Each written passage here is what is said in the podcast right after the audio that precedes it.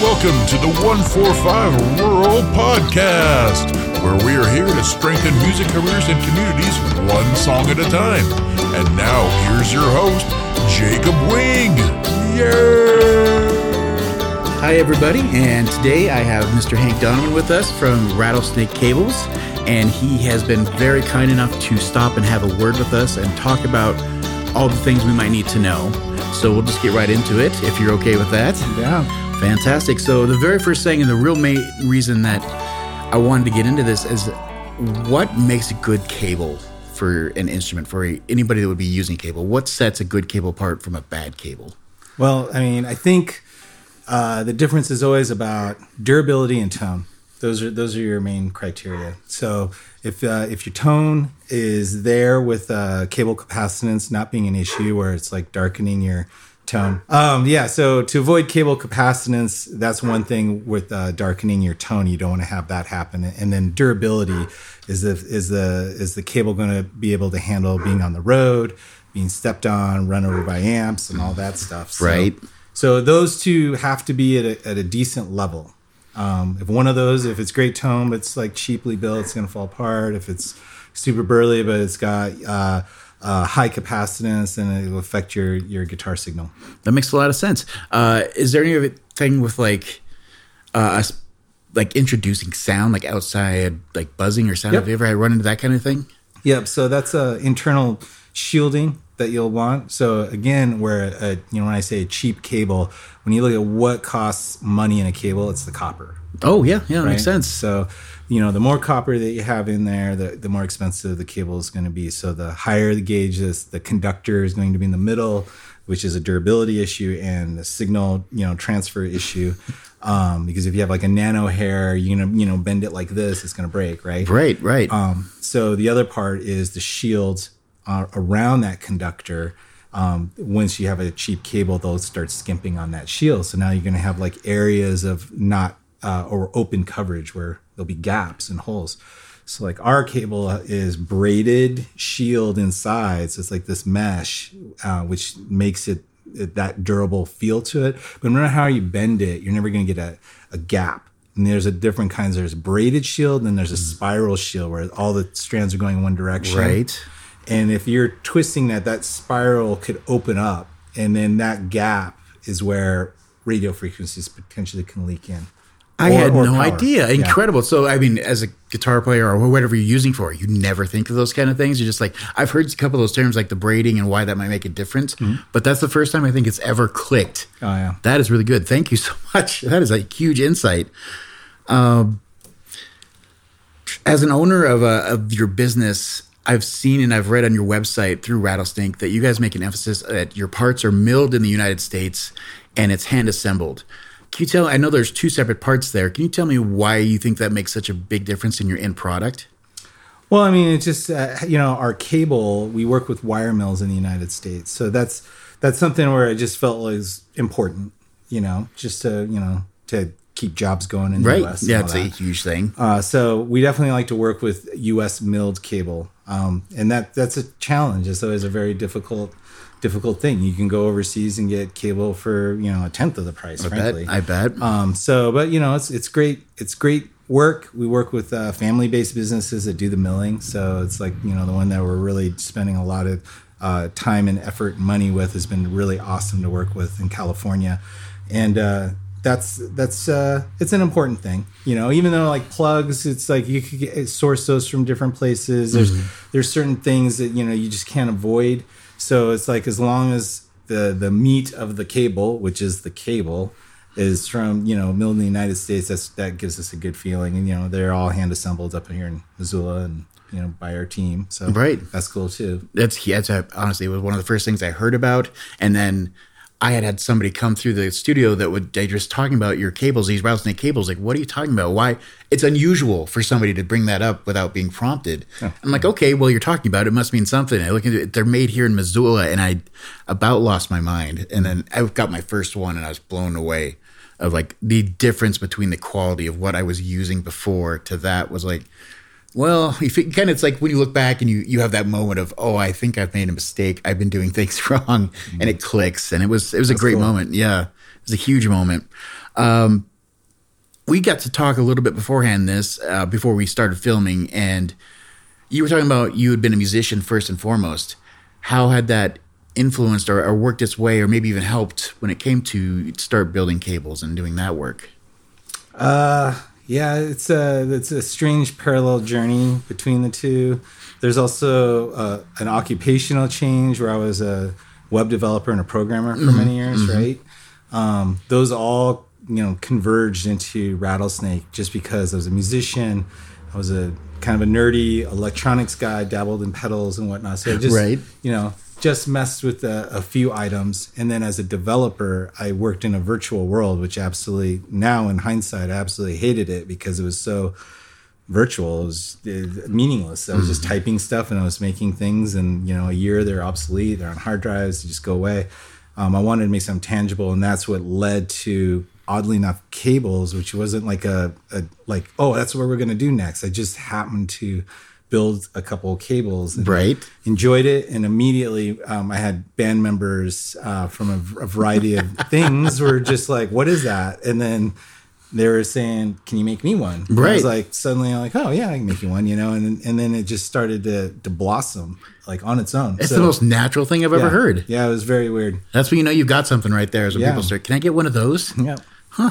That's fantastic. The next thing I wanted to ask you about was you guys offer a lifetime warranty, which is unusual these days. It's rare in modern America and what we've built now to have a company actually offer that and honor a lifetime warranty. Is that a struggle? And what was what went into the choice of, of offering that and doing that? Well, I mean, in cable world, that is kind of a common thing. You'll see that a lot. Um, but uh, I think, I think we do a good job. So we don't we don't have a lot of those warranty issues. Right. Um, and I always like working with people that even in their mind fall outside the warranty. We even had uh, you know dogs eating cables. And they, they just I can imagine, huh? Yeah, and they just tell me that you know their dog ate their cable and was like all bummed out. And I was like, "We'll send it. We'll we'll put two ends on it." And now you're gonna have like two cables where they ate through the middle, and they'd be like, "What do I owe you?" And I was like, "Don't worry about it." And oh we'll my send it goodness. back with dog treats. oh and my, you're kidding me. we do stuff like that all the time um, when we get them but like i said it's it's not that often it's pretty rare in fact and um, it's just one of those things it's just i'd rather have a, a customer be loyal to the brand and because they believe in the company and the product and the service we offer. So it's a small price to pay you know? It's just like you know, i could be stingy and say well you know your dog ate it. Tough luck. Right. whatever. And and you know okay well you're gonna send us the cable. We're gonna make you know two cables out of the one cable. I made that person's day. They're they're going if it was an accident it wasn't their fault you know? And um there's stuff like that where it's like i know their word of mouth is going to tell people and that you know uh to get other customers knowing that you know we'll take care of them is a big thing you know there's other there's other companies that do weird stuff where it's like you send one in they just send you back it's all just very you know like uh corporate Yeah, or exactly, whatever um, I definitely like to work with people and like just you know tell them I, I got them. Don't worry about it. No, You know? the interpersonal connection. It's it's that Yeah. next little step that yeah, you've made a customer for life right Yeah. there.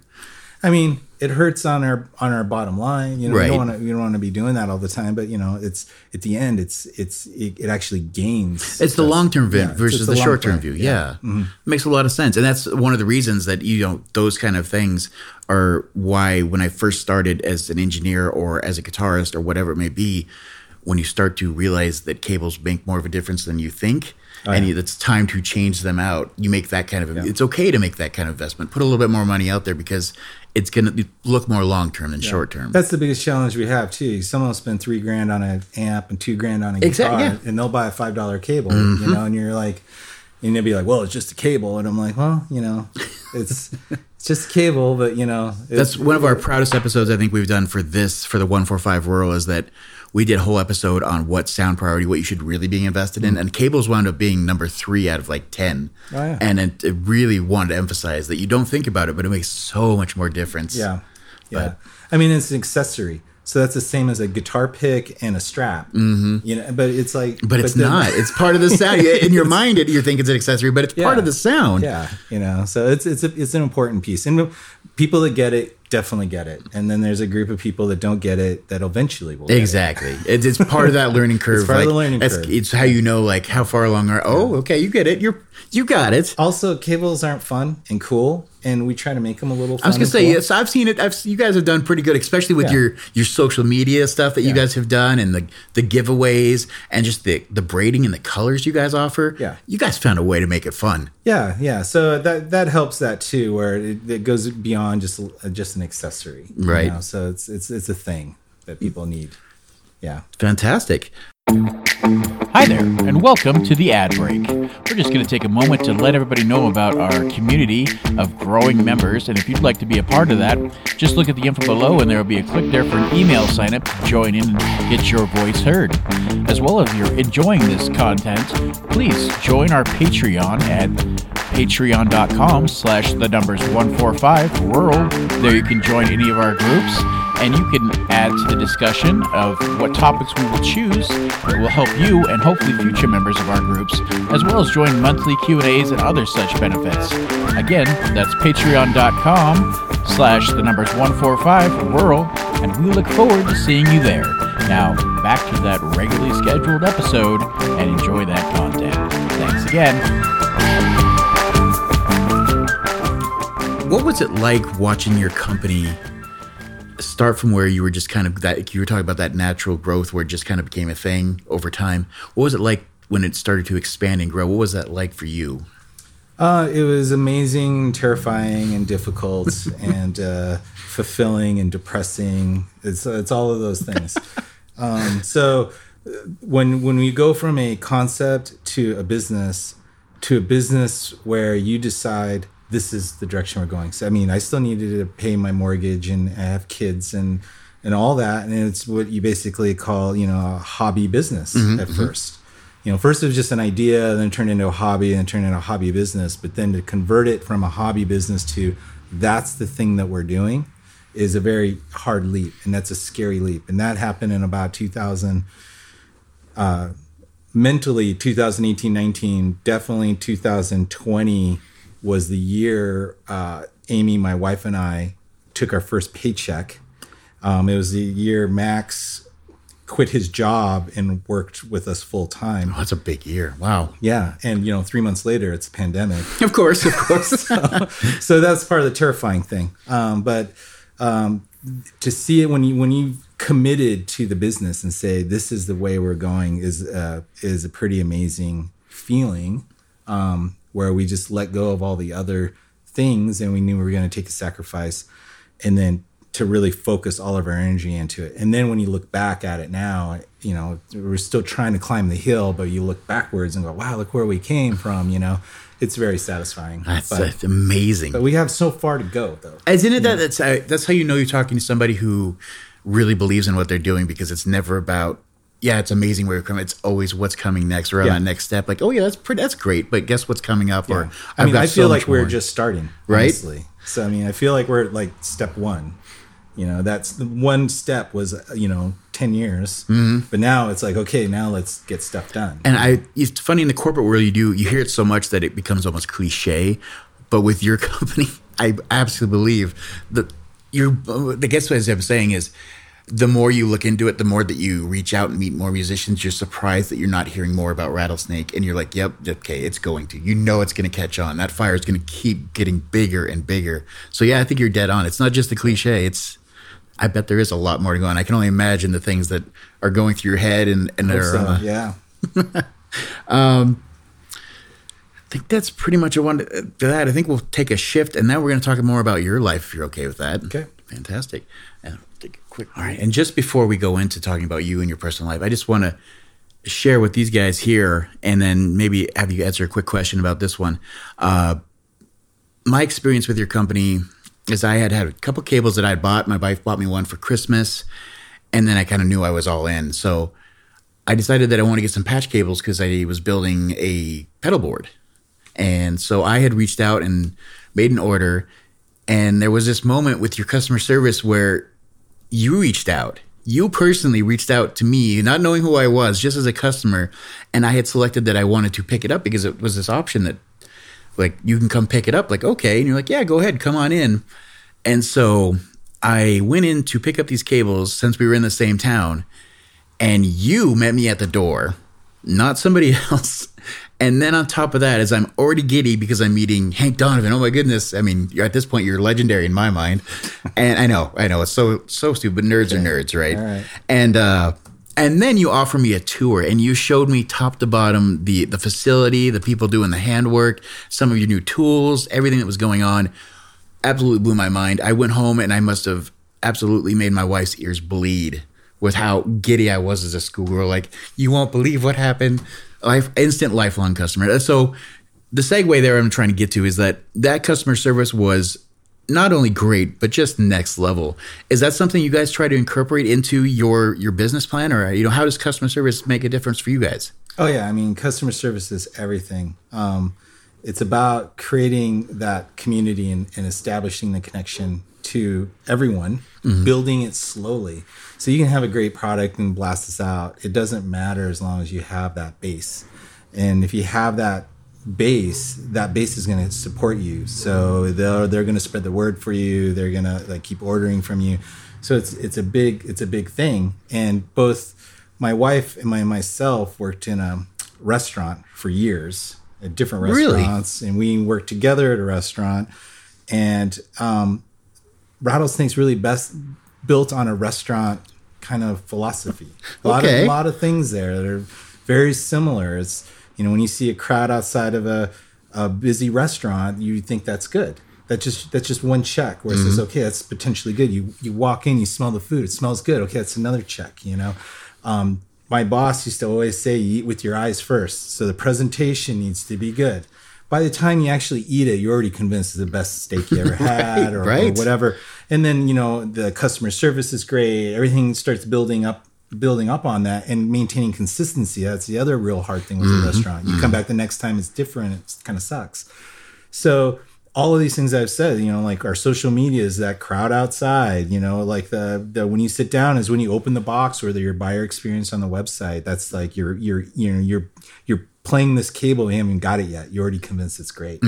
Um, all the the experience factors of how you're treated during your whole process pre-purchase post-purchase you know all of that needs to be good and then consistency you order again is similar the whole thing the box the presentation is this similar like the last time or when you tell a friend about it and they say oh i got the box and i had the thing and i got a video and blah blah blah you know like i did too mm-hmm. right so those are all things I've learned from a restaurant, and, and customer service is really like where it's at, and it's it's a, it's an art that's like totally just getting destroyed and lost today.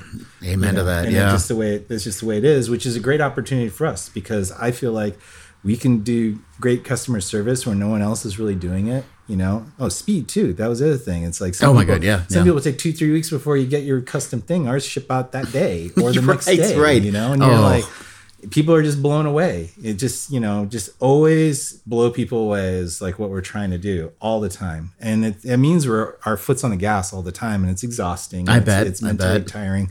But, you know, every day our team is like so awesome that we just everyone's stoked on it. Everyone's, you know, very appreciative of like what we have and, and like customers coming in. And like I said, the, the everyone who works there works in the service industry. Right, at, some- right. At some point, I'd rather hire someone who was a dishwasher at a restaurant than someone who's got ten years soldering experience. right. That just because I just wanted to have that sense of urgency and prioritizing, and then working as a team is like the restaurant and service industry has all of those checks covered. You know, That is So, genius. Yeah. yeah. I mean that's something you can't teach. Customer service is something it's it really is a person and their personality, Yeah. but you can teach somebody to solder. But Oh yeah, yeah. Yeah, that's genius. Yeah, yeah, for sure. well, fantastic. Thank you for offering. And again, from the bottom of my heart, thanks for the tour I got. I still love it to this Oh, yeah. day. So Yeah. that's fantastic. Um, so moving on, let's just talk about you. So where were you born? I was born in Billings. Billings, Montana. I did not know that. What was it like growing up there? I didn't. I was just born there. You just said that was it and we were gone. That was, That was out of time when we're done. Yeah, I was, I've lived in all all different places in the state. So, born in Billings, lived in Missoula twice, lived in Great Falls, lived in Kalispell, lived in Lakeside, um, lived in Kalispell twice. Hmm. Um, so, yeah, been all around. I, I, I've never lived in Helena or Bozeman. Wow, that's, wow. that's it. But We have a lot in common. That is funny. I've lived in Billings, Bozeman, Helena, Kalispell twice. I mean, I have and uh, Butte. Oh, yeah, I was just lived in it's Butte. part of being like as somebody that wants to get around in the state. It's just it's is so many different cultures just in this area. It's funny, but yeah, Missoula's my favorite. agreed. Yeah. I completely agree. Yeah, Missoula's my favorite. Mm-hmm. And I was a little kid when I lived in Missoula, and I still have very fond memories of being ages like one to eight. So you know, going to university as a little kid, Mm-hmm. and like you know, just it was just it was just awesome. A lot of things to do in Missoula Right. versus other other places. I could but, not agree more. Yeah.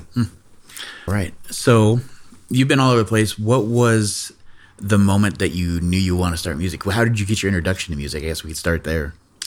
Um, introduction in playing music. Yeah. So like, was it uh, somebody in your family was a musician, or uh, what was just one day? No, I guess uh so that's what I was trying to break it down between like being a music fan and a and a Right, musician. right, right. So uh Great Falls, I was junior high school, high school, and I was way into metal. Super I was just Mm. What like, kind of air? What years are we talking? uh, we're talking like uh early eighties, mid eighties. So oh, okay, okay. of, uh, like thrash metal kind of stuff. or No, we- no, just uh, like Motley Crue. Okay, okay. Um, Ozzy Osbourne. Ooh, yeah. uh, big time. Um, and then I remember the first time I heard Metallica. Oh yeah. that- It changed, changed, changed my brain. oh my god. Oh, you were just. Yeah. Oh my god. So then I moved to Kalispell, Mm-hmm. and I was way into just just metal, you know. And there was I was listening to Garage Days, re revisited by Metallica. Oh my god. I just pulled that up the other day, and Yeah. oh. So there's a Misfits song on there, mm-hmm. and There's there a was couple, this- actually, I think. Yep, yep, two of them, Last Caress and uh, Green Hell. oh yeah, yeah, yeah. And uh, I'm li- I'm listening to this in Spanish class. And now I'm a sophomore in high school, and there's this super. Su- I was scared of this guy, super punk rock skater guy. Mm-hmm, mm-hmm.